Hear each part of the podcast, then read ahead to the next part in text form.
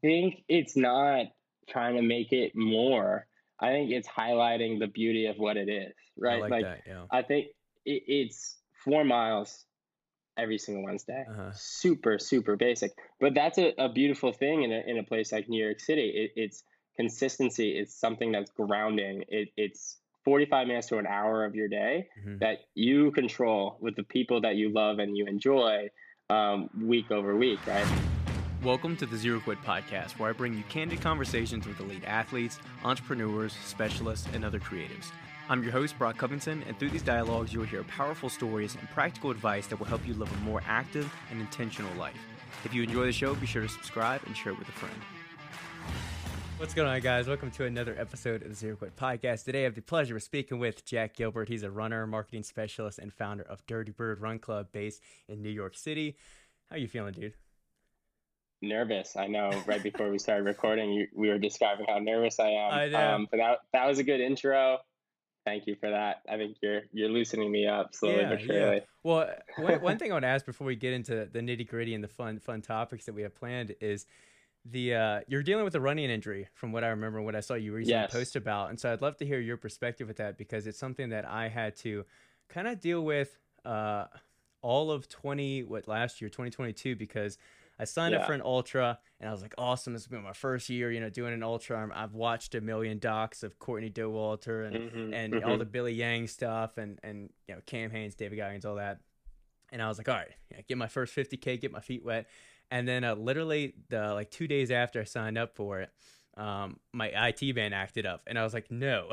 And so I kept trying to work right. through it, and Yeah. I was like, well, like I- I'll just grit through it. I can recover. I got like 10 weeks, 12 weeks. I was like, I'll be fine. And then I get to like two weeks out, and I actually haven't bothered it. I'm doing good. I go for this long run, and then midway, it just boom, sharp pain in the nerve, and I was like, fuck. Eventually, I had to cancel that. Throughout like the next six months or whatever, rehabbed it. Eventually, did overcome it, but it's still even like today, like a year and a half from the last time I really bothered it, in the back of my mind. So, all that Mm. preamble to say, what are you dealing with, and what is the the process been like? Uh, running a running club, and I know this is an important part of your identity, and not being able to actually do the activity.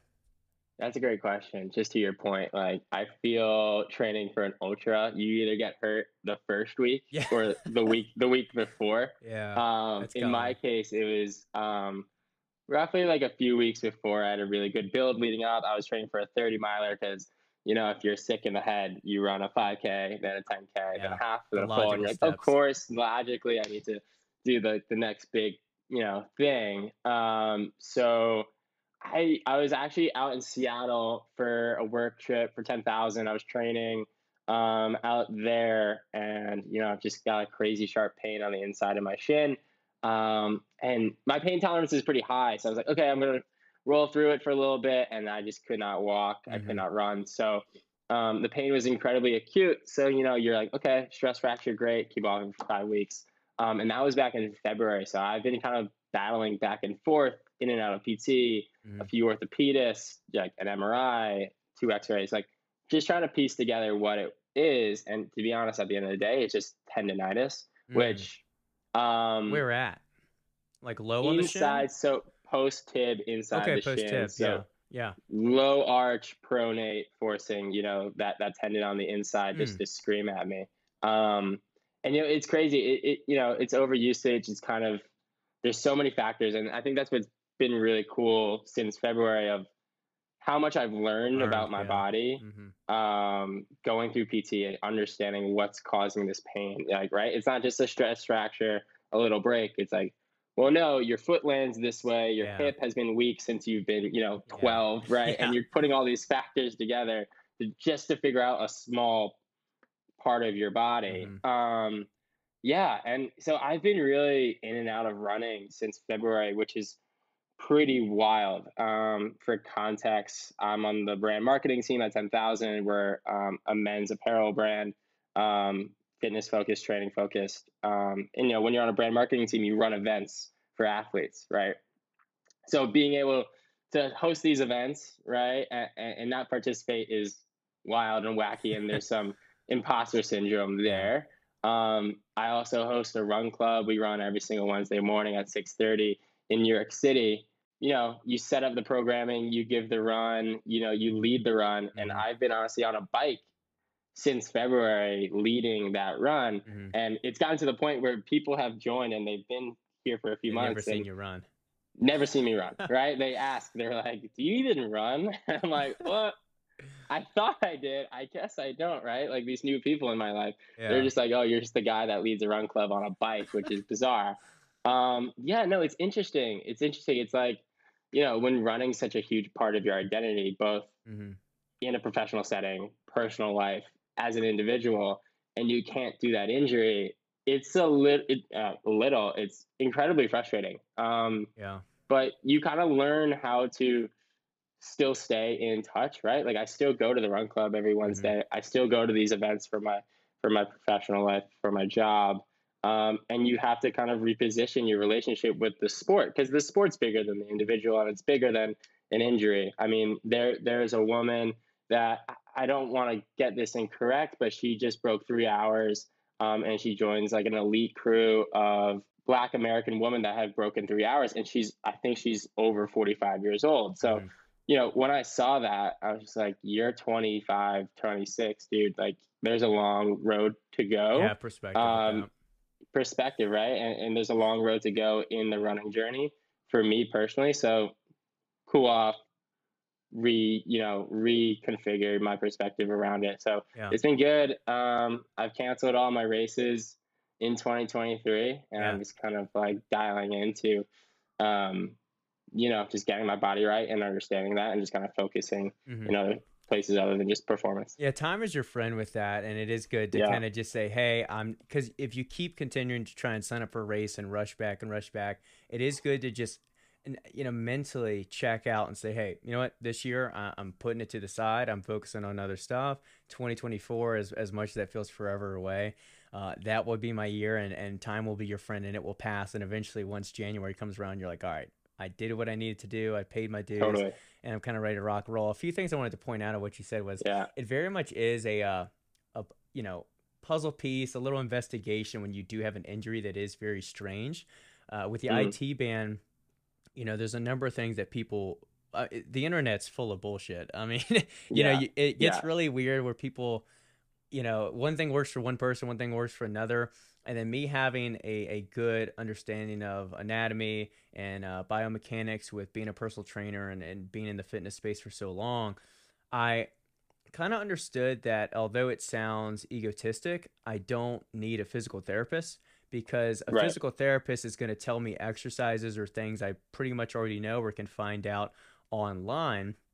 There are situations where obviously I'd advocate for someone to go, but for me, it was very much trying to figure out this puzzle, piece things together, and figure out okay, you know, what movements can I do? What is causing mm-hmm. this pain? As you mentioned, if it's you know pronating or supinating the foot, figuring it out, especially tibialis is such a weird and small muscle, um, but figuring that out and uh, you know working around it and slowly building and so forth okay this doesn't give me pain let me let me let me go on walks or incline walks and so forth uh, another thing that I thought about when you were talking about uh, you know being a r- running this club and you can't run you're just uh, mm-hmm. cycling is when I've hurt myself either through like lifting and I can't deadlift or you know running uh, there's nothing that drains you more than when you're watching someone do oh, yeah. exactly what you want to do but you can't and yeah. there's a couple things that come out of that. One is this intense desire and motivation to get back to doing it and this reigniting of the fire and the love for it.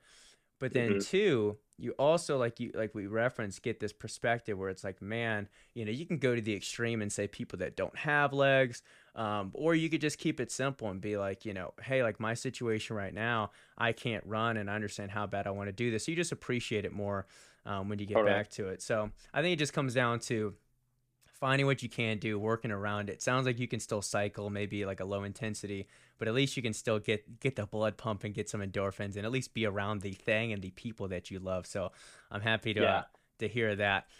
Let's dig into marketing and brand. Unless you want to, uh, you can grab something out of that in a second if you want. But yeah, so you're, you're sure. what you do with ten thousand, like you mentioned, it's a lot of marketing um, building around brand. And I've always said, like, regardless of, of my connection with 10,000 over the past three, almost four years, is I've always felt like 10,000 is a very strong brand.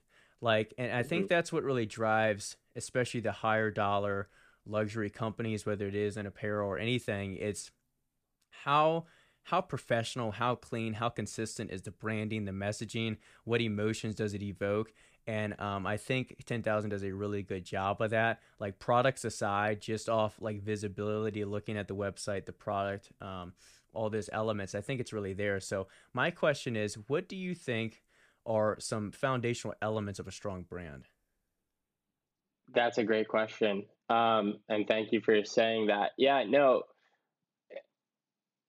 I would honestly, I, I want to start off by saying that it's a full team effort. So our, our brand marketing team is about four people at 10,000. And I would honestly say that the entire team at 10,000, outside of our small little pocket, mm-hmm. everyone's incredibly focused on the messaging that we put out, you know, our, our brand pillars. Everyone's incredibly aligned and on the same page of, of who we are and what we do and what we produce and what purpose do we serve at, at, as a company. Mm-hmm. Um, to answer your question, I think it's consistency and kind of understanding what those brand pillars are and being hyper hyper critical. I you know, there's you know, there's a trend being like anti-meeting, anti-meeting. Um, you want to just work, work, work all the mm-hmm. time. Um, we spend a tremendous amount of time as a team focusing on the smallest of details, whether it be a, a, a caption or uh, for an Instagram post or wording on our yeah. website or um, a shot in,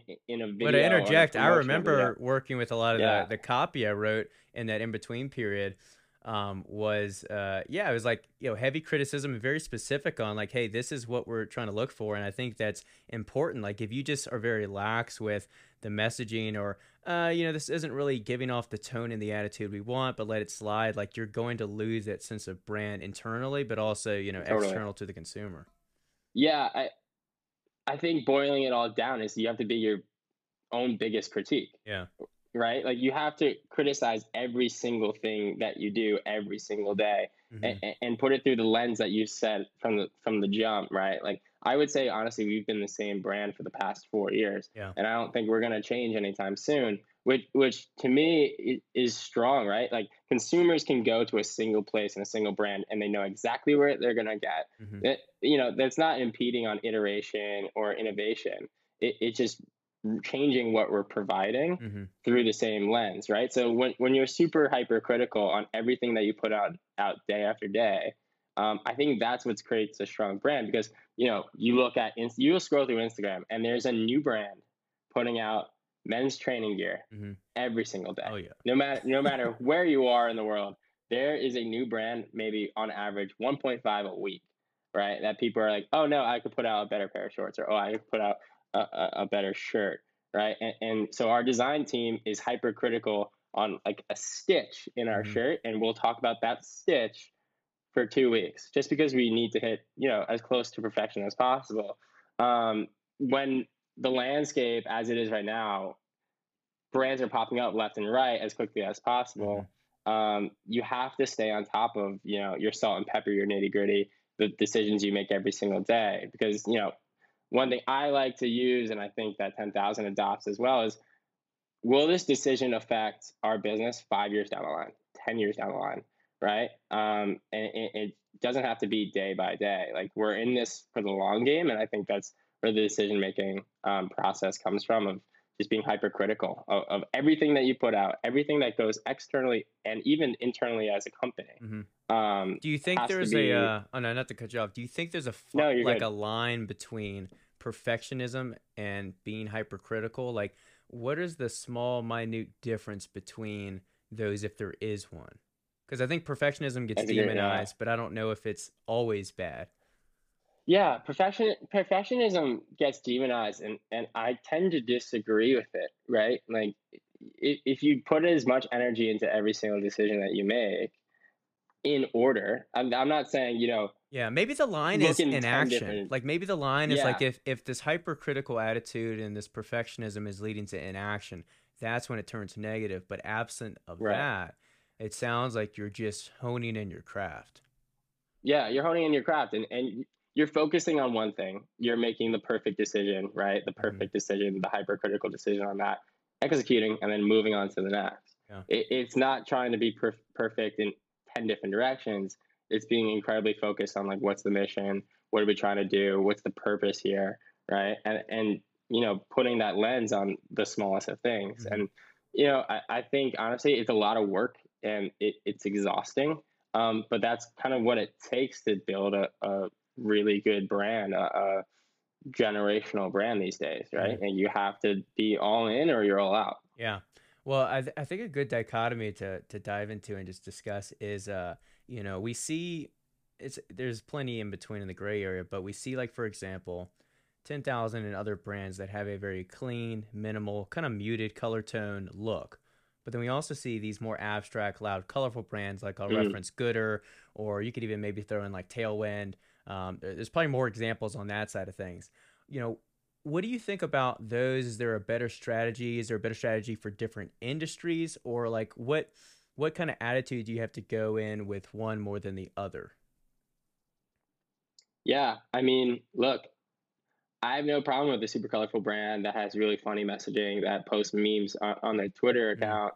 Um, that's just not ten thousand. Like right? Huron, I think uh, you you tagged them right. Like they do that. Yeah, they, let, they do the fun yeah, memes. they yeah. do that right. And mm-hmm. and I respect brands that are consistent, right? Like mm-hmm. if Goodr posted a dark, moody, gritty, you know, picture of their sunglasses with like four words in their caption, it would be bizarre, right? And it wouldn't make sense, and I would be turned off. Like I'm turned off when brands extend themselves too far outside um, of their comfort zone and, and, kind of stretch to the point where it feels like a force, right? So I, I'm indifferent to clean. I mean, personally, I'm a clean minimal guy mm-hmm. myself.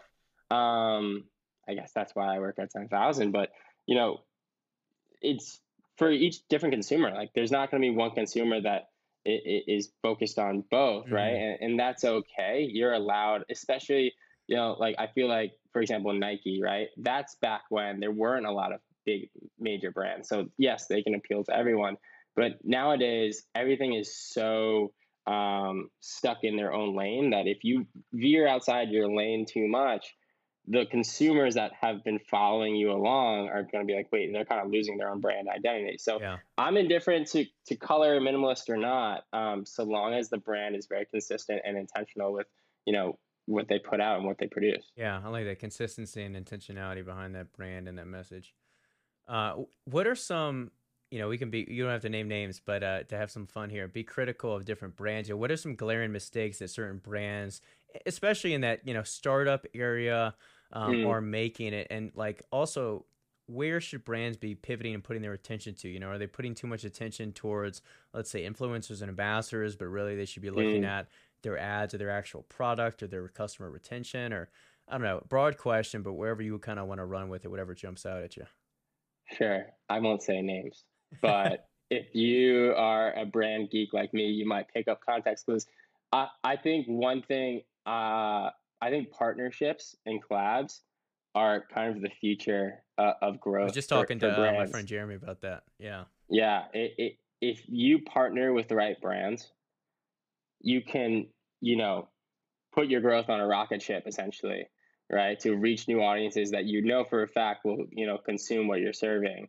Um, however, the danger there is is stretching, as I mentioned, stretching too far outside your, you know, your comfort zone mm-hmm. and, and, collabing and, and, partnering with a brand or a product even that doesn't make any sense. Like th- there's a, a, a men's fitness apparel brand that uh, they did like a uh, a skiing capsule, and you know, I I don't know how well it did. Mm-hmm. It, it but it came off as co- incredibly um, outside of, of their comfort zone and outside what their consumers would normally expect, and, mm-hmm. and I can't really imagine that that did it. So you know, if I had to be honest with you, I think partnerships are incredibly, incredibly important to the modern day brand, but they're also incredibly dangerous, and you have yeah. to be really hypercritical on you know who you partner with what's the messaging who are you trying to reach what's the purpose of it um eh, yeah i think that's kind of the future that, paid ads yeah. yeah i was just is the value for that and you don't have to get into specifics with 10000 but just vaguely like is the value with the partnerships primarily a a perception and brand awareness uh avenue or strategy or is the return really great on sales for example i know like sometimes you, know, you might partner with some big name athlete mm. but the exposure's there, but the converted sales maybe not be as great. Especially like you mentioned, if you did Mm-hmm, go a, mhm. a weirder route and grab someone who's like famous, let's say some TikToker hooked up with Yeah. ten thousand, but they don't even really work out. It's like, all right, you're getting attention to the brand, but that audience isn't necessarily a potential customer. Um, so, what are your Yeah. thoughts on that? Like, where is the value in the partnerships mostly rely on? I think if you're a smart brand, you you lean into the the two categories of, of value, right? Like for sure, there's brand alignment, there's brand reach, Mhm. right? Like what is ten thousand sitting next to in terms of watches and shoes Yeah. and you know um, nutritional supplements, right? Like if you position your brand next to other brands that fall in line with your values, GoRuck, for example, was good. Exactly, Yeah. right? So like we collabed with GoRuck because you know we believe in their mission, they believe in ours. We feel like our consumer base is similar enough, right? And then on the flip side, there's sales, right? Like you also need to make money, right? I wouldn't have a job if we if we didn't sell shorts. So you know, and I think you know you could dedicate marketing dollars in the two directions, um, and there's value to both. Um, and you just kind of it, it kind of depends on where your business is in its life cycle. Yeah. Um, yeah, it, there's value to both, I would say. One uh, thing I, I discussed a good bit with uh, my friend Jeremy. I think you know Jeremy Miller and so forth. And w- one thing we've discussed is this idea of uh, I think one brand he worked with called them this, but like lifeletes versus athletes. So the value for a brand to partner with a particular, let's say, influencer, a recreational athlete versus a pro athlete, because again, a lot of the consumers of uh, we'll keep referencing them. We'll, we'll, we'll get our bills paid, ten thousand. Um, yeah, ten thousand, uh, any brand, shoot, Rhone, Nike, uh, you know, Vuori, whatever it is. yeah, Um, a lot of the people buying these products, I mean, like you and me, we're not pro athletes, we're recreational athletes. We're intentional Mhm. and we're we're passionate about fitness. So that's that's why we're looking to those brands and investing in these uh, pieces of clothing or gear and so forth. Um, but where is the what do you think is is the value and where the I guess industry is positioning more towards um, investing in these like lifeletes or influencers rather than pro athletes like let's say the people winning Boston Marathon, the people winning Leadville and so forth. yeah, yeah. That's a great question. I honestly, your product needs to be in the hands of people, influencers, athletes, lifeletes, Uh-huh. whatever we're calling them nowadays, um, that are able to showcase your product in a in a realistic setting Uh-huh. in which the consumer can then adopt and be like, oh, okay, that's a little bit outside of my comfort zone, but it's not unattainable, hmm right? Um, if, if you put your um, you know, ten thousand gear on the world heavyweight, you know, power lifter, Mhm. I wouldn't buy it. You know, I'm a pretty skinny dude. I'm gonna see that. That doesn't make sense to me. That that feels too far outside my comfort zone. Mhm. Um, and then anecdotally, so prior to joining 10,000, I was working in influencer marketing for two years. Um, and that's all I did um, across the board.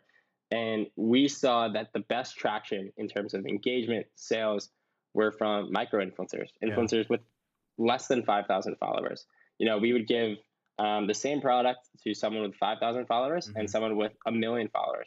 Uh, and the person with 5,000 followers would drive a lot more sales, Mhm. right? So it kind of goes back to our conversation earlier. Like, where do you place that value? Reach, impressions, Mhm. eyeballs, or actual sales?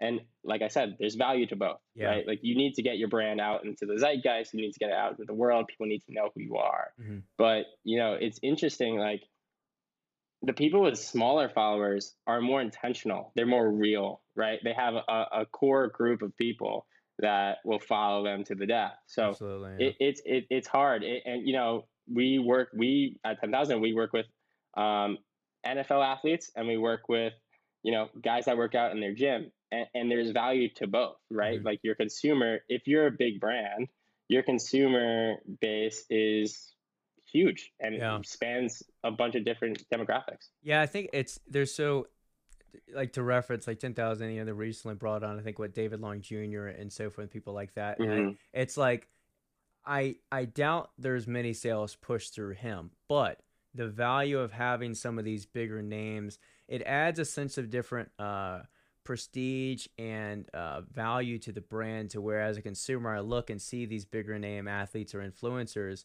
and uh, it, it just kind of beefs up the brand in a certain way um, than if they put their money in a bunch of let's say micro influencers. So like you said, there is value in both. I think it's just finding yeah. the right ratio, um, percentage uh, split that's going to work best for your brand and your certain uh, goals and so forth.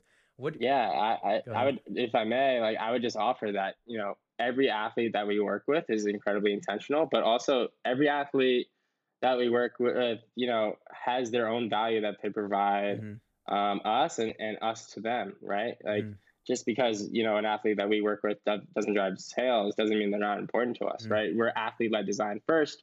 So you know they might put our clothes through the ringer mm-hmm. right? And, and, give us really insightful um, optimizations to our pair of shorts that we want to launch. But then on the flip side there's athletes that we work with that can sell water to a well right? And, and, and they're incredibly important. So yeah like like we keep on uh, hammering is like there's value across the board. You just have to kind of figure out what's best for your business at, at a single moment. Yeah, last thing on like marketing and brand, it kind of connects to what we just talked about. Like you can, as an influencer, let's say, provide value beyond the sale as far as mm-hmm. input, as far as just uh, awareness, but also as far as just content. And so we mm-hmm. see a lot of stuff that that I've done, that other people have done, whether it be direct paid in feed content or uh, UGC, or you know, you could do some like whitelisting and so forth um, where are you seeing brands for the most part trend these days, and where do you think brands get the best bang for their buck? Because I've seen, I sent, I saw one yesterday. I sent uh, to, to Jeremy just because I was like, man, do people really buy from this? Like, you see sometimes yeah, yeah. these very scripted and stiff like like you said like with i mean the same with everything we're talking about with brand today applies to the mm. individual mm. for example if you post like fitness content consistently or whatever. It's authentic. It's you training, and then you have a stiff video of you walking into like a a, uh, a store and picking up a branded kombucha, and you're like, "Hey, this has uh, antibiotics or whatever." Like people uh-huh. know they're being sold to. At least I imagine, and I imagine that that doesn't actually convert to that many sales. So I wonder, uh, before I, I run off on a tangent, what your thoughts are on that kind of creative content space. Sure. Yeah. I mean, look, the consumer nowadays is is not dumb. We all know what an Instagram story ad looks like, right? We all know what like product placement looks like. Um, you know, three years ago, five years ago, I, I wouldn't say the same thing. I would say, you know, that kombucha ad on someone's stories would be novel and new, and people like, oh my gosh, uh, mm. you know, Brock loves this kombucha. Uh, I'm gonna go for it. But mm-hmm. you know, the consumer in 2023, um, rapidly moving into 2024, no one's biting on that, right? No one's biting on that at all. Um, I think the the challenge that brands are facing is, you know, there prior there was so much value put on high quality content and production um, coming from a brand, right? Like if you're a Nike, a ten thousand, Adidas, a a a, a Rhone, a GoRuck, um, you were expected to put forth really cool content at high production value. However, nowadays right? Everyone's doing the scroll. Everything's 9 by 16. Mm-hmm. Everything's on TikTok, Instagram stories, quick, quick 10 second videos. Um, no matter what Andrew I, Shelley wants, we're not going back to the horizontal videos, unfortunately. No matter, look, for people that are listening, Andrew Shelley is, is head of video content 10,000, and he's an artist at, at heart. And he wants uh, horizontal landscape view video. He wants, you know, art put on yeah. like a big movie screen. Yeah, I'm for Unfortunately, it. Unfortunately, that's just not how people are consuming mm-hmm. content these days, right? And people are consuming 10 second video bits shot in a phone in reverse angle like mm-hmm. this, 9 by 16. And I think the struggle to answer your question after the ramble is um, brands are struggling to find that perspective, to find that voice, to find that creative muscle, mm-hmm. while influencers and athletes and, and, and lifeletes, etc., are really, really good at that. And I think that's the appetite in which brands now want and actually should lean into is getting content creators to shoot UGC, user generated generated content content, excuse me. Um, you know, just really authentic, raw content that can fit in their, you know, own brand page, own 10,000 Instagram, Question for you, because this is something I've asked a few people now over the past mm-hmm. year or two is as far as UGC, as far as like let's say I'm paid to do a in feed reel, does a mm. brand want a because similar to Andrew, but not on his level, I'm very much coming from video production, video editing background. Mm-hmm. I want to film a, a nicer quality video. I want to get the nice angles, shoot the B roll. But Yeah. sometimes I think brands almost prefer a very organic, authentic iPhone footage, uh, single shot video. Like, where do you see the better value in? Um, yeah, where, where do you see that? Look, Because I go I back and forth. Yeah, no, no, no. Look, if you're a content creator, like an individual contractor, an individual that creates content, Mhm. I would honestly say that brands are looking for like the the grainy iPhone video, Yeah, right? Because because because brands can go brands can go out to an agency, Uh-huh. they could give them a brief. That agency has a production team, and they create that high end stuff. Mhm. Um, the like I was mentioning, like the value in you know micro influencers, people that make their own content, is it's raw and and authentic. And it honestly connects to the consumer even more simply because they're like oh i could have made that video. Mhm. i could wear those shorts. I could have made that video. I could have posted the same thing. Mhm. um, it, it's almost like the medium now and like the delivery of the content um, that itself needs to be relatable to the to the consumer especially since everyone lives their lives on their phone. So yeah it, it, it's interesting. It's an interesting landscape. I know we all want to make all creators out there want to make the the you know a hundred uh you know bit super high quality Mhm. stuff. Um but yeah i mean it just if you're a brand and you want to make money you need to understand what your consumer consumes. It's funny too, because like you know, I'll put whatever effort into a reel, and it'll poor, you know, poorly perform, and then I'll do like a one take, Yeah. like very simple shot, and that thing will get, you know, yeah, forty thousand plays, whatever. I'm like, God damn it, you know. But uh, i mean here, real, real quick just on like quality for example um, oakley just released a campaign for runners they were releasing new running sunglasses uh-huh. half of the shots in all of their marketing materials were shot on a camcorder from like the 1990s grainy shaky that's almost like its own just- aesthetic though, separate from It's- like, but yeah. that's an aesthetic, know what you right? mean, But you- yeah. that's not high quality. Mhm. That that's literally shot on a tiny little camcorder. hmm Um, you know, Pure Sport out in London, they're a, a you know a supplement company, Mm-hmm. um, CBD supplement company. They're shooting stuff right now off a camcorder, off a grainy camcorder, Mhm. and you know, like that's not that expensive. You could probably get that camcorder off of, off of eBay for sixty bucks. hmm So it, it's just interesting on how um, people are consuming. And look, I'll be honest, everything is a pendulum, everything is a circle yeah, in 10 years everyone's going to need a dslr that shoots in 3d but yeah. um yeah it, it's what a Yeah, just wait, just wait for the hologram content where Eric Hinman I- is in your kitchen showing you this product. look i'll be honest i hope i don't make it that far i hope i'm in the woods far away from any holograms or 3d yeah. 3d stuff All right, let's dig into uh, yeah I feel like the meat and potatoes of what you do separate from Mm. work, the running community. So let's talk Yeah. about Dirty Bird Run Club. Um, one, I want to hear about the name because I feel like it's like a slick name, but but pretty unique. Uh, af- you know, definitely as well. And uh, yeah, what Yeah. sparked what sparked creating the club? Give me the uh the whole backstory. sure sure sure um just to get the name out of the way it means nothing um, Uh, it just sounds it- cool. it- That's I like that.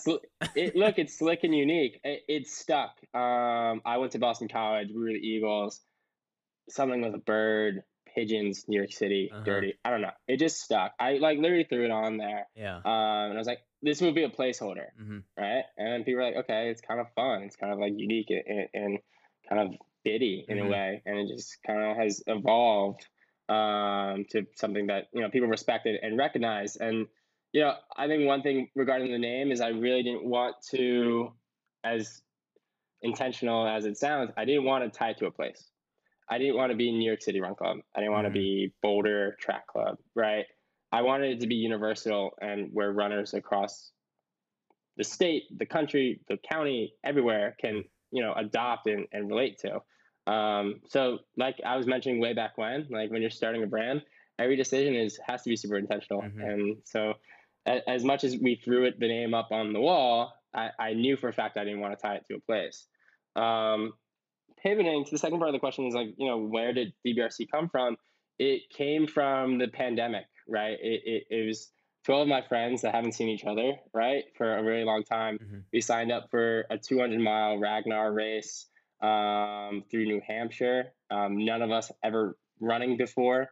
Um, I think it was just a big joke, to be Mhm. honest, to to see, um, you know, if we could run and just get active during the pandemic, get out of our houses, and you know, we basically were like, this race is never going to happen, right? It's just kind of the end of the world, and, and and we'll sign up for this 200 mile race. the world opened back up. We had to run, and we needed a name. Um, and yeah, that's kind of where it started. And then you know, once that race passed, I kind of felt like something was missing. Now that we weren't training for something, mm-hmm. so it was just a quick text to a few friends. Um, hey, does anyone want to start running on Wednesday mornings?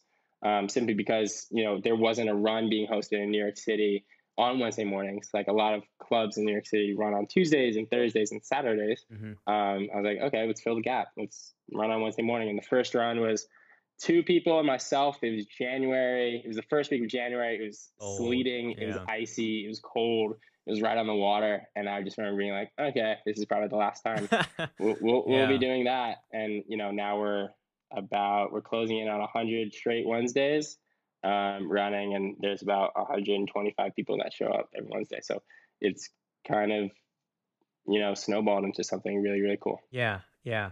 So when it comes to like uh, growing community and making, like you mentioned, mm-hmm. there's a lot of run clubs around New York specifically, but you know, a lot of major cities have multiple run clubs. Mm-hmm. How do you go about amplifying that experience over the actual run itself? So like anybody can start a group run, right? but not everyone can have that sense of community that you know exciting experience. And sometimes it's you know a particular individual maybe they love you jack that much. But it's not how do you go about amplifying that experience and really cultivating a uh, culture within your uh, running club?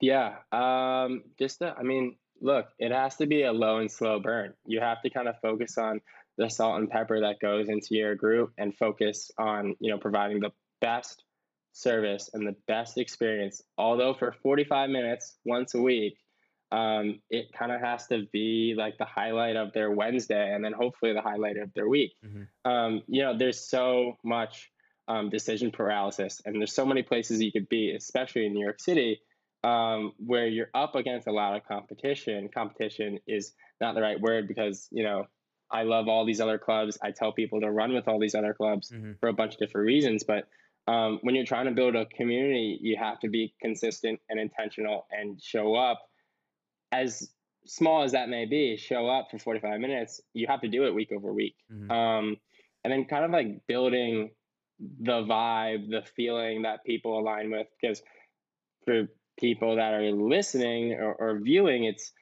the run is a four mile run. Mm-hmm. There's no pace groups. It's not a workout. It's quite literally a four mile run on the same route every single week. So it, it's really basic. It's not much. Mm-hmm. Um, and I think the reason that people come keep people keep coming back is the people that already show up, right? You need to understand that um, the people that you surround yourself with kind of set the tone for the entire environment that you're trying to create. And I think the one thing that I'm incredibly proud of above everything else is the group that shows up. Like just good, genuine people that kind of leave their ego at home it, to be honest, it's kind of hard to have an ego mm-hmm. at 6:30 in the morning because um, everyone's kind of rolling out of bed, yep. which is uh, a, a, pro. But yeah, it, it's surrounding yourself with people and bringing people into your community that you trust, that have the same values as you, and, and kind of embody what the club wants to serve to the world. And um, yeah, uh, look, DBRC would be nothing without the people that show up week over week. Um, you know, there's OGs, there's new people that come um, and you know they set the tone. I just stand up there and tell people where to run. Um, it's you know the people that are doing the actual running, especially with me on a bike, mm-hmm. uh, that are you know building that community and, and building that experience. So you reference you guys go on the same distance, the same route, and so forth, same time, mm-hmm. same place.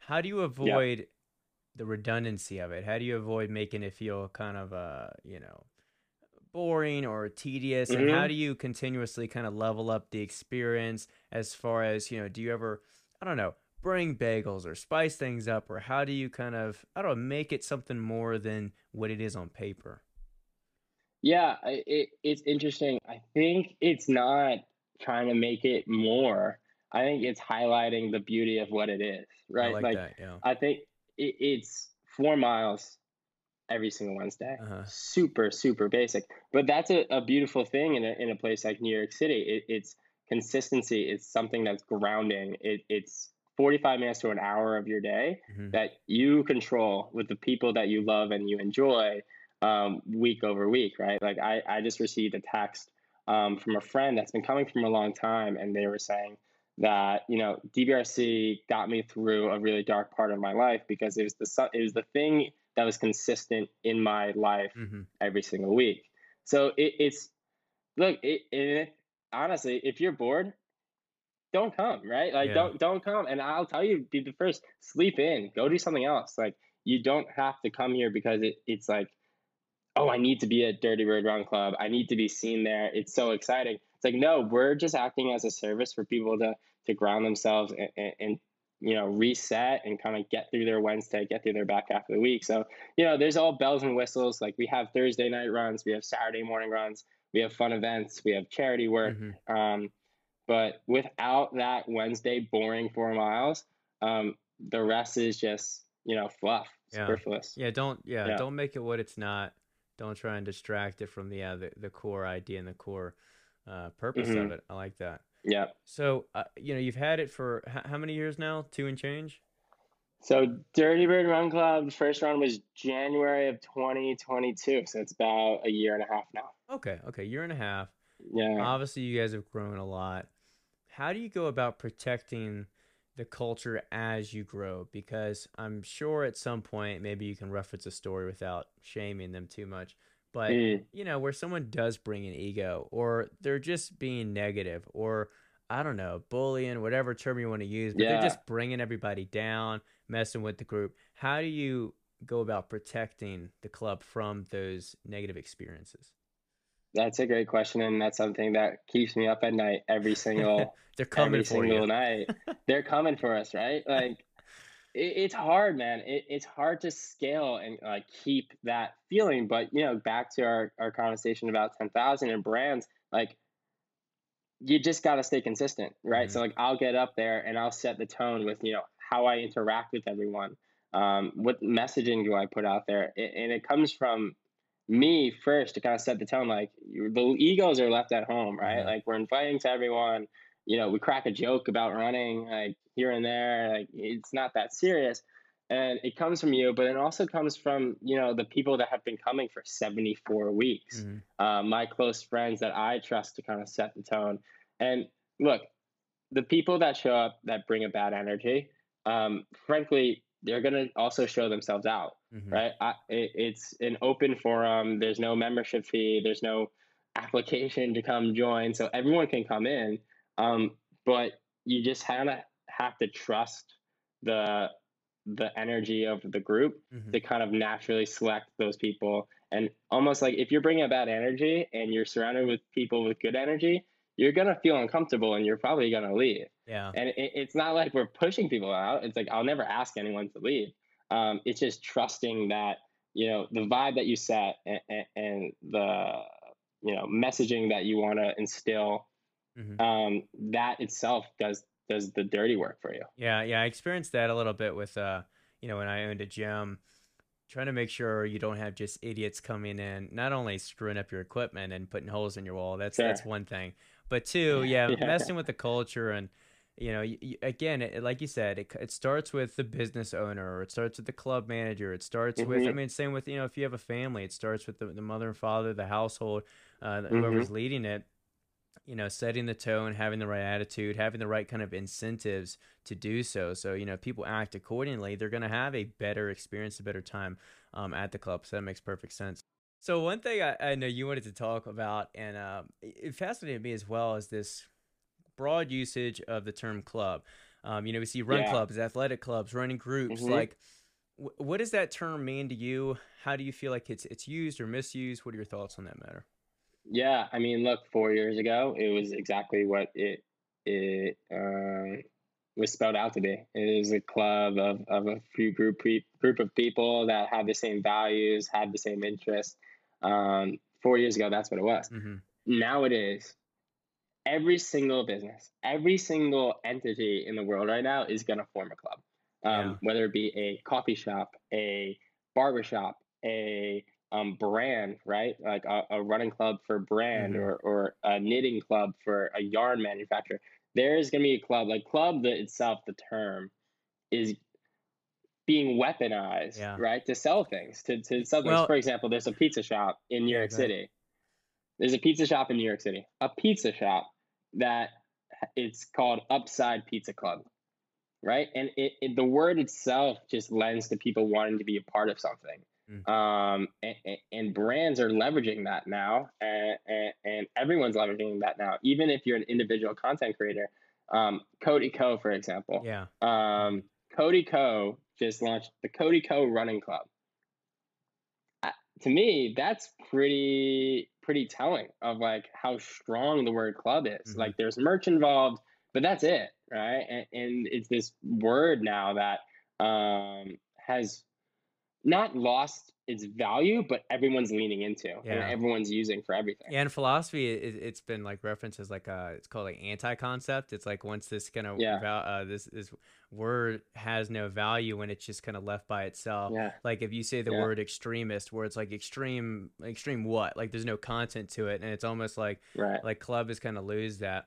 Um, and, and like you mentioned, it has become this. Uh, I don't know. It's it's almost like you mentioned a a brand providing a sense of belonging and trying to mm-hmm. rope in their customers to be uh, more lifelong customers, more committed mm-hmm. customers.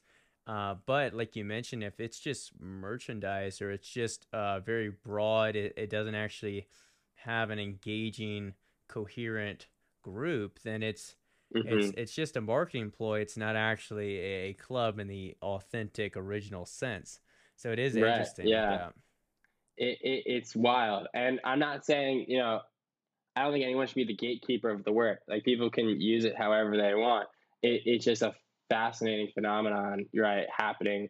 Um, you, you'll see it everywhere. And it's not just running clubs at all. Like I just said, the pizza place down the street has their own club now. Mm-hmm. Um, it, it, it's wild. And, you know, I urge everyone listening and viewing to just kind of pay attention and see how many clubs are popping up uh, on, on their Instagram feed because uh, it, it's something that blows my mind every, every I think day. the uh, the advantage for brands too is it's a low barrier of entry for the consumer. Like like most mm-hmm. clubs still don't have a fee, so you're kind of can freely buy into something, say, "Oh, I'm a part of this," and feel more tied to it.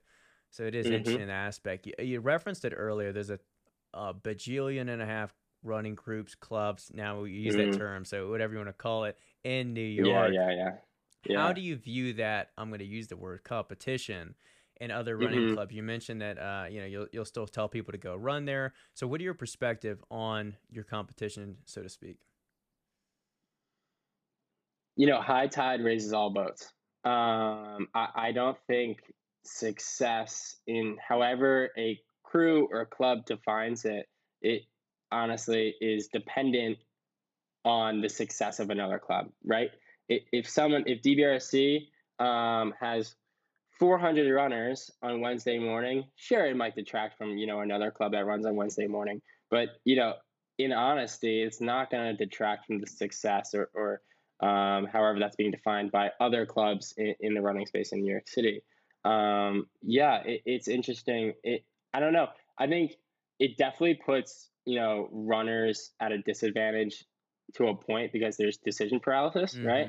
Um, and I also think that there's some negative influences where people are like, oh, if you're running with this club, you can't run with that club. Mm, um, yeah. That is when it gets dicey, and that's when it becomes super dangerous. And I think that's when the word itself uh, becomes a negative thing, right? When club equates to click, yeah, bad, right? That that's not going to work. It, it, it's it shouldn't be a um, this or that. Happens very um, naturally with. Uh, I mean, it happens yeah. again to reference my experience that I can with gyms. It's the same way where it's like, oh, you go to this gym, you can never go to that gym. It becomes like an either mm-hmm. or um, thing. So I definitely, uh, I definitely understand where you're coming from with that. Yeah, it's tough. It's tough. I mean, honestly, there's a, an, another saying is you'll get more with honey over vinegar, right? Like if you're I like that. Asking yeah. your runners to not go to other clubs, or if you're shaming runners to go to not to go to other clubs, you're not actually serving them. You're not mm. giving them a, a, a, good experience. You're not, you know, running a run club is an act of service at the very end of the day, mm-hmm. right? Like there's not a lot of shimmer. The core of it, right? Showing up at six fifteen on Wednesday morning, it's an act of service. So if you're not serving the people that believe in you and believe in your message, uh, in the sense that you're, you know, not letting them be a part of other things, mm-hmm. then eh, you're not really, you know, benefiting towards the community, the culture, and, and, especially the word club in that sense. Yeah, it's not in their but yeah, you're not serving their best yeah. interest as well. So this is something we talked about on the uh, the old Uber back from uh, Chicago was yeah. uh, monetizing clubs. And yeah, know, so you reference Ko, and I, I, you know, there's different ways people have done this. You guys have hats and I believe shirts as well, um, mm-hmm. periodically. Mm-hmm. How do mm-hmm. you go about managing the club and saying, "Hey, I want to keep this authentic as possible. I want to keep it real, but at the same time, a there's there is an opportunity to uh, you know genuinely make money without sacrificing values but also mm-hmm. you know i've grown something special i've put a lot of time into this i would love to kind of get some kickback and grow it even further you know i could reinvest mm-hmm. it so what are your thoughts on the matter on monetizing clubs and, and yeah. how how should a club manager go about doing so uh it, it that's a great question um, that's all i have is great questions You're really full of them. You, you sent over the questions prior. I was shaking in my boots. I was like, oh boy, we're gonna get into it. Um, yeah, no, I, I, it's an interesting question, and it, I think it depends on the individual and what they want to do with their club, right? And I think if that is set forth from the beginning, and you don't pull the wool over your runner's eyes in this sense, in, in the run club mm-hmm. perspective, um, and you're super transparent with how things go, things goes, you're allowed to kind of do whatever you want. Um, there's clubs out there that are set for as nonprofits, which is amazing, and there's clubs out there that are set up for profit. And I, I don't think I think there's bad apples in, in, in each group. Mm-hmm. Um, I think people um, definitely, you know, there's individuals that may benefit personally off of the notoriety of their own club as well, mm-hmm. um, right? Like if the individual gets a, a brand deal before the club gets a brand deal, I'm not entirely sure if I would support that either. Yeah. Um, I, I think in terms of you know membership and charging, um, the only time you should ever you know have membership is if it provides value for the person that's being you know purchasing that membership, right? Like there has to be something some give back. If you're just charging people to show up for a four mile run and letting them run, uh, you shouldn't be charging the membership. Uh, you're not doing anything beyond what they can do on their own. Um, yeah, and like mer- like merchandise and, and events.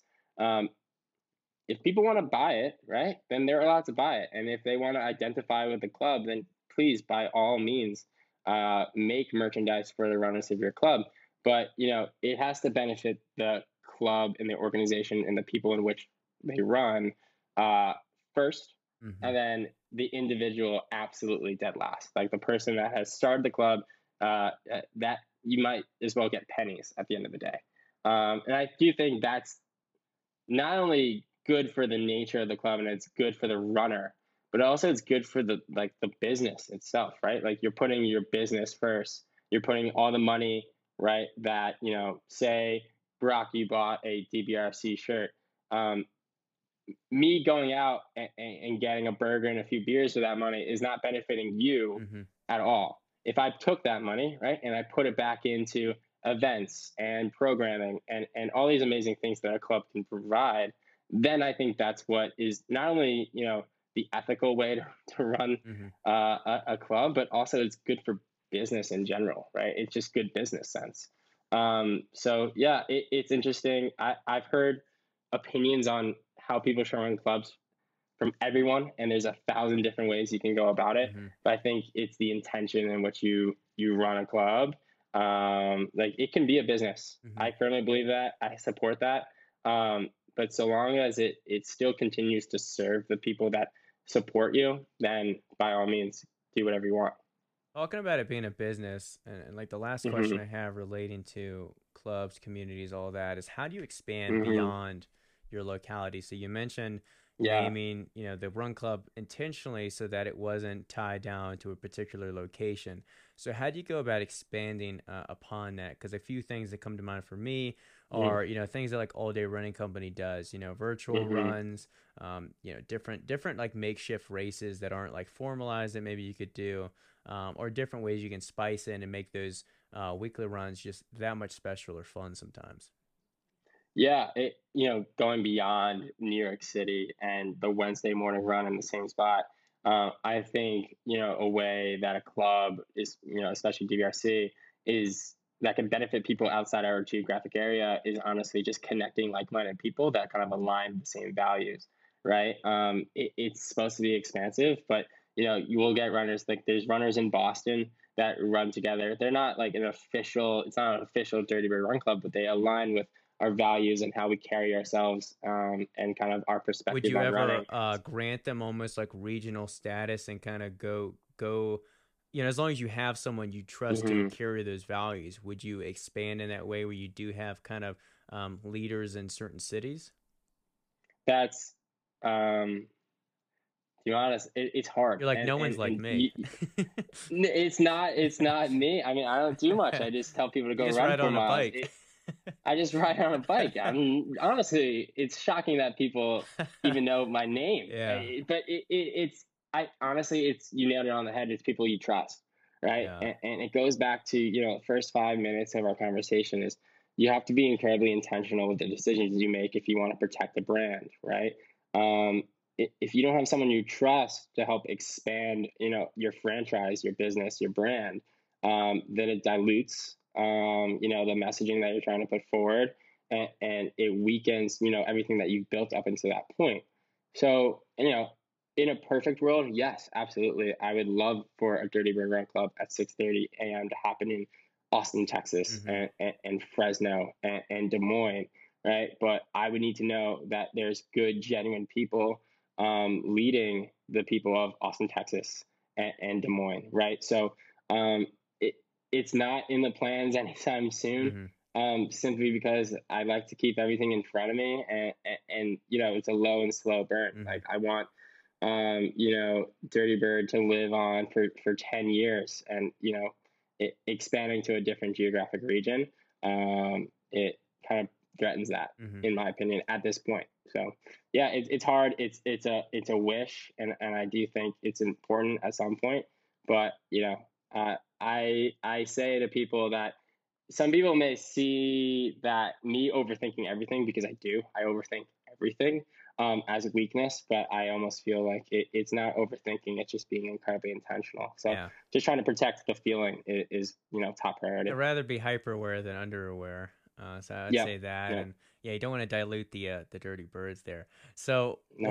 one one topic I know you're pretty passionate about. I'd love to just let you run with it. Is the idea of this, uh, you know, lack of a market leader in the media space and in this running media Mhm. space because Yeah. yeah, I think it's a little difficult because running means a lot of things to a lot of different people. It's done a lot of different Yeah. places. It's very interesting uh, because you do have, you know, trail runners. You have uh, flatter trails, you have mountainous trails, different areas. You have road running, you have different distances. So it can be a little difficult.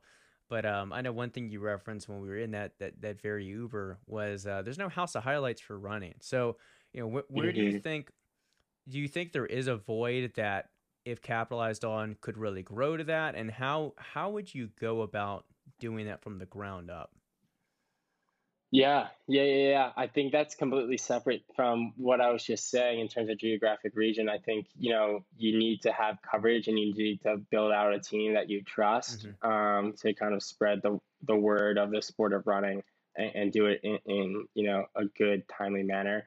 Um, I, I wouldn't say there's so much a void, but more so there's not a huge, massive player that has nailed it on the head, um, specifically in covering running um, through media in, in a massive scale Mhm. um, at a high quality rate, right? So, you know, I think there's opportunity there for someone to, to get a good team together. And whoever is listening that has the guts to do this and start a business from the ground up, please steal this idea because I'm tired and, and I don't think I, I can uh, put that time and energy behind it. But yeah, if you put a team together of, you know, content creators that are willing to travel all across the country to highlight running clubs, running stories, running races from the elite level down to like your your one miler, um, someone that just strapped on the sneakers. I think there's an opportunity there, and you know brands do it great, right? Nike puts Mhm. out amazing content, but they're also a brand, right? And I think you know there's an opportunity um, for consumers to align and support a a media company um, that's not you know sponsored by a singular you know athletic Mhm. brand uh, I think there's an opportunity there, and, and I think it, it, it's exciting.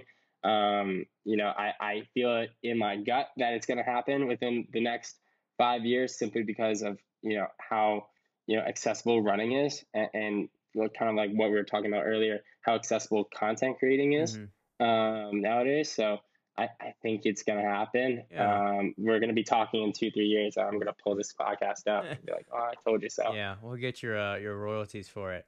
Yeah, I, I think uh, you know, like Reese and Robbie, what they're trying to do with the audacious report, I think it's on mm-hmm. the right mm-hmm. track. Mm-hmm. But I think the struggle might be, as we talked about earlier, like overproduction, but under like supply in a sense that you know the, mm-hmm. the production's amazing, right? but incredible. But the production yeah. isn't always suited for reels, which are going to get more engagement and be more digestible. Not everyone can sit down and watch thirty minute episodes or hour long documentaries, no, no matter mm-hmm. how amazing they are, and they are amazing. Uh, but it's hard to do that, and then so I think that, and then also just you know I don't know what the right avenue would be to, you know, should you cater towards specifically trail running and then slowly broaden out, or should you kind of have a broader, um, you know, sample size of different things and, you know, uh, relating to House of Highlights, right? Uh, yeah, a lot of times it's it's slam dunks, it's quick highlights, it's quick bursts, yeah, and running even on short distances. It's it's a long time. So what do you show? Do you show the mm-hmm, finish mm-hmm, line? Do you show mm-hmm. people you know you, you, cool B roll shots? Uh, when it's a running club, do you show cool pictures of things you guys get together can you do that remotely without actually being in person and just kind of re repost some of their content with permission and so forth so i think it's it's interesting how you would go about that um, and one question i have for you and build mm-hmm. upon whatever yeah. I, I said is you know is it better to focus on the recreational athletes for a media uh, platform like that or the professional because um, sometimes you know like people will cover let's say courtney dauwalter and her stuff is you know she's a record breaker this or that but there are some like the guy that fucking whooped ass at my last ultra race it was a 50 yeah. it was a 50 mile race and he did it in like 5 hours and 40 minutes and just just an absurd considering like the elevation everything a mountainous race just an absurd pace yet the guy has like 400 followers you know no one really generally yeah. knows who he is he is sponsored by Aravaipa and so forth but you know, like if you were to post someone on this imaginary house of highlights for running, I don't know if it would garner the same attention. So I just threw out like a whole word soup there, but uh, run uh, wherever you want to pick out for that. I'm gonna go with option C. Um, it's not A. It's not like the professional athletes, and it's not B. It's the other end of the spectrum. I, option C is honestly highlighting personalities, like the personalities that people can align with and relate with. I think those are the people that you highlight, right? So, for mm example, Craig Engels, he uh, goes to the Olympics, he runs all these professional races. He's a Nike athlete, but he drives a van and crushes beers, mm-hmm. and you know it is a magnetic personality. Yeah. Um, you know, you'll find a recreational runner um, that is super boring but wins races. Like, mm-hmm. there's other parts to the runner, and I think yeah. that's where it, it's going. Like the personalities within running, uh-huh. I think that's the key. And, and, to be yeah. honest, it, it's kind of what I, I, I was alluding to before. Is like you need if you want to start this business, if you want to start the next big running media company, you have to be everywhere to find these stories, right? Like you need to be at the races mm-hmm. and you need to be following the the guy with 400 Instagram yeah. followers um, because he might be the most interesting man in the world, um, but if you don't capture that, right? Like if you don't see him um, on like you know the podium, mm-hmm. but he's you know the funniest runner out there. That that's the key, I think, um, in in kind of scaling that business and, and understanding that that's what people want to consume. You know, personalities that they can relate to that are real and authentic. Yeah, I think you see that specifically in the trail running space, maybe because there's funny foods at aid stations and they're so long, but uh, yeah, you definitely see that with, with uh, you know, Sally McRae or Courtney or um, trying to get some. Zach Miller is a great example. Um, yeah. he's, he's a character. Um, so you definitely see that, and then even on like you mentioned, following these different kind of oddball characters. A guy that uh had on my podcast a while ago. He's grown a lot since I followed him. But um, Andrew Glaze, like just this guy who mm-hmm. like he he, he runs, uh, works firefighter I don't know how he has any time for his family, but sleeps and does it again. Yeah, yeah, yeah. and right. this guy, uh, for reference, real quick, he runs like 100 plus miles every week. He's done it for, I think, like, uh, I don't know, 100, like 50 weeks in a row, just something absurd. And, um, but, you know, just an oddball character and just following interesting personalities like that. Um, that is what, what attracts people. I think gets people excited and gives them For some sure. entertainment with that. So, the hardest question to finish. Perfect. Wow, great. Right when I'm tired. What's next for Jack Gilbert? Uh, what's next? It's the next. Honestly, wow. Personally, professionally, Um, whatever whatever goals come to mind. I need lunch first of all. um, no, what's next for Jack? Honestly, it it's just elevating um, DBRC and showing up next Wednesday, Mhm. and, and you know impacting the life of the next runner that that rolls through. That's nervous. That's never run before, Mhm. but wants to join a community. Um, it's being there and being my best self to impact them, and um, you know, giving them DBRC, um, and then you know introducing them to like hopefully their friends going forward. Um, that's to me is what's the most important, and I think that's a lot of work. Mhm. I, I, I think um, you know that people have amazingly grand goals that are five years down the line, like oh I want to start a business Mhm. and whatnot, and they forget how much work it is just to be a good person every day and, and show up as your best self. So um, you know, it, what's next for Jack Gilbert is waking up tomorrow morning with a smile on my face and, and being a good dude and positively impacting people's lives. I think that's all I can do right now. Uh, I wish I had a better answer for Oh, you. dude, that, that's the um, answer. like you know, you know, like starting a, a, a media conglomerate. uh, no, not for me. I, I'm just one that likes to, you know, enjoy life and be there for people and, um, you know, just show up as my best self. and wear Birkenstocks at the airport. Let those toes You out. bet, dude. I I don't like this hate. I think it's fine. I think, I whatever. We could. That's a whole nother podcast in and of itself. Yeah. I'll wear Birkenstocks at the airport to the day I die. I don't care what you say. Yeah, well, that would be a perfect ending. But I have a, one more question. I, I'd be remiss if I didn't ask it. I should have asked it earlier. Was Yeah. with with a running club? I assume it's like Mm. ninety five percent, if not hundred, word of mouth. But Mm. what are avenues for bringing in more people and attention and spreading the uh, the great joy that is Dirty Bird Run Club? Yeah, I, it's honestly word of mouth is the biggest thing, and I think word of mouth protects the vibe in which you um, want to set forth. Right? If good people are bringing good people, then they'll bring more good people. So word of mouth is is very important, and the people you surround yourself is really important as well. But you know, other avenues in which you want to you know scale your message and scale your mission is being in the community, like rolling up by yourself to a different club and just parking yourself in the background and listening and maybe meeting two people and then moving on with your day, right? Like you don't have to hijack the space. Um, and if you do, it's not meaningful and it's not going to actually make lasting connections that in turn will actually help grow your own brand. It's, it's being out there in the community day after day and, and connecting with other people outside your space. So we're, you know, one thing that we're doing throughout the, the course of the summer is we're doing these crew love weeks where basically, you know, we're collaborating with running clubs outside of Manhattan um, to kind of just meet new people over three runs over the course of the week, just to meet new people and make new connections and kind of build, you know, metaphorical bridges, even though we have a bunch of bridges here in New York City. Um, and just getting the word out and just, you know, making sure that you're known and, and you're also listening. Um, I think listening is is just as good, if not better, as talking. Um, and I think if you listen to people, they'll come align with your brand and, and kind of um, support you in whatever you do. So word of mouth is great, um, but you know, stepping outside your comfort zone and actually being in the community that you want to affect is very very powerful. So I think for a rookie podcast, you uh, you crushed it. I think there's a lot of good info for uh, for all them brands out you there. You'll spice people- it together. You'll make it nice. Yeah, yeah, yeah. If you want to get me a full head of hair and like a nice oh, dude, I can't get rid of the magic. mullet. No, although it's not a full Yeah, on no, mullet, know. but it's it's working on there.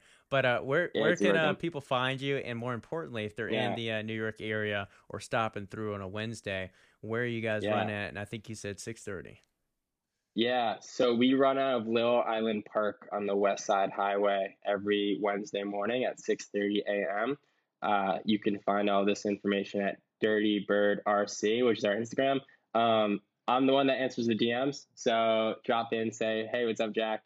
Um, and, and, I'll point you in the right direction. And if you can't run on a Wednesday morning, um, please drop in the DMs and I'll tell you where to run on Thursday, Friday, Saturday, Sunday. Mm-hmm. Um, Monday might be a little tough, but um, yeah, that's where you can find me and that's where you can find our crew. Personal IG. Personal IG. Really what is my personal? What is my personal IG? I think it's like Jack Gilbert or something. I think it's Jack Gilbert underscore. It's just a big red dot as as the uh, profile um, picture. Yeah. Profile picture. It'll be. Yeah. so that's where you can find me. Yeah. So people can. You'll find, find it. it. You'll exactly. find. You'll find it, and you know. But please, um, yeah, come through on a Wednesday morning, and that's where you see my best self with you know tired eyes. Yep, on a bike rolling. Well, I appreciate it, and uh, yeah, any any good info you guys got out of this, please uh, let other people know. Share the podcast, share the show. Check out Jack, join the Run Club, do all of that, and uh, we'll catch you guys in the next one.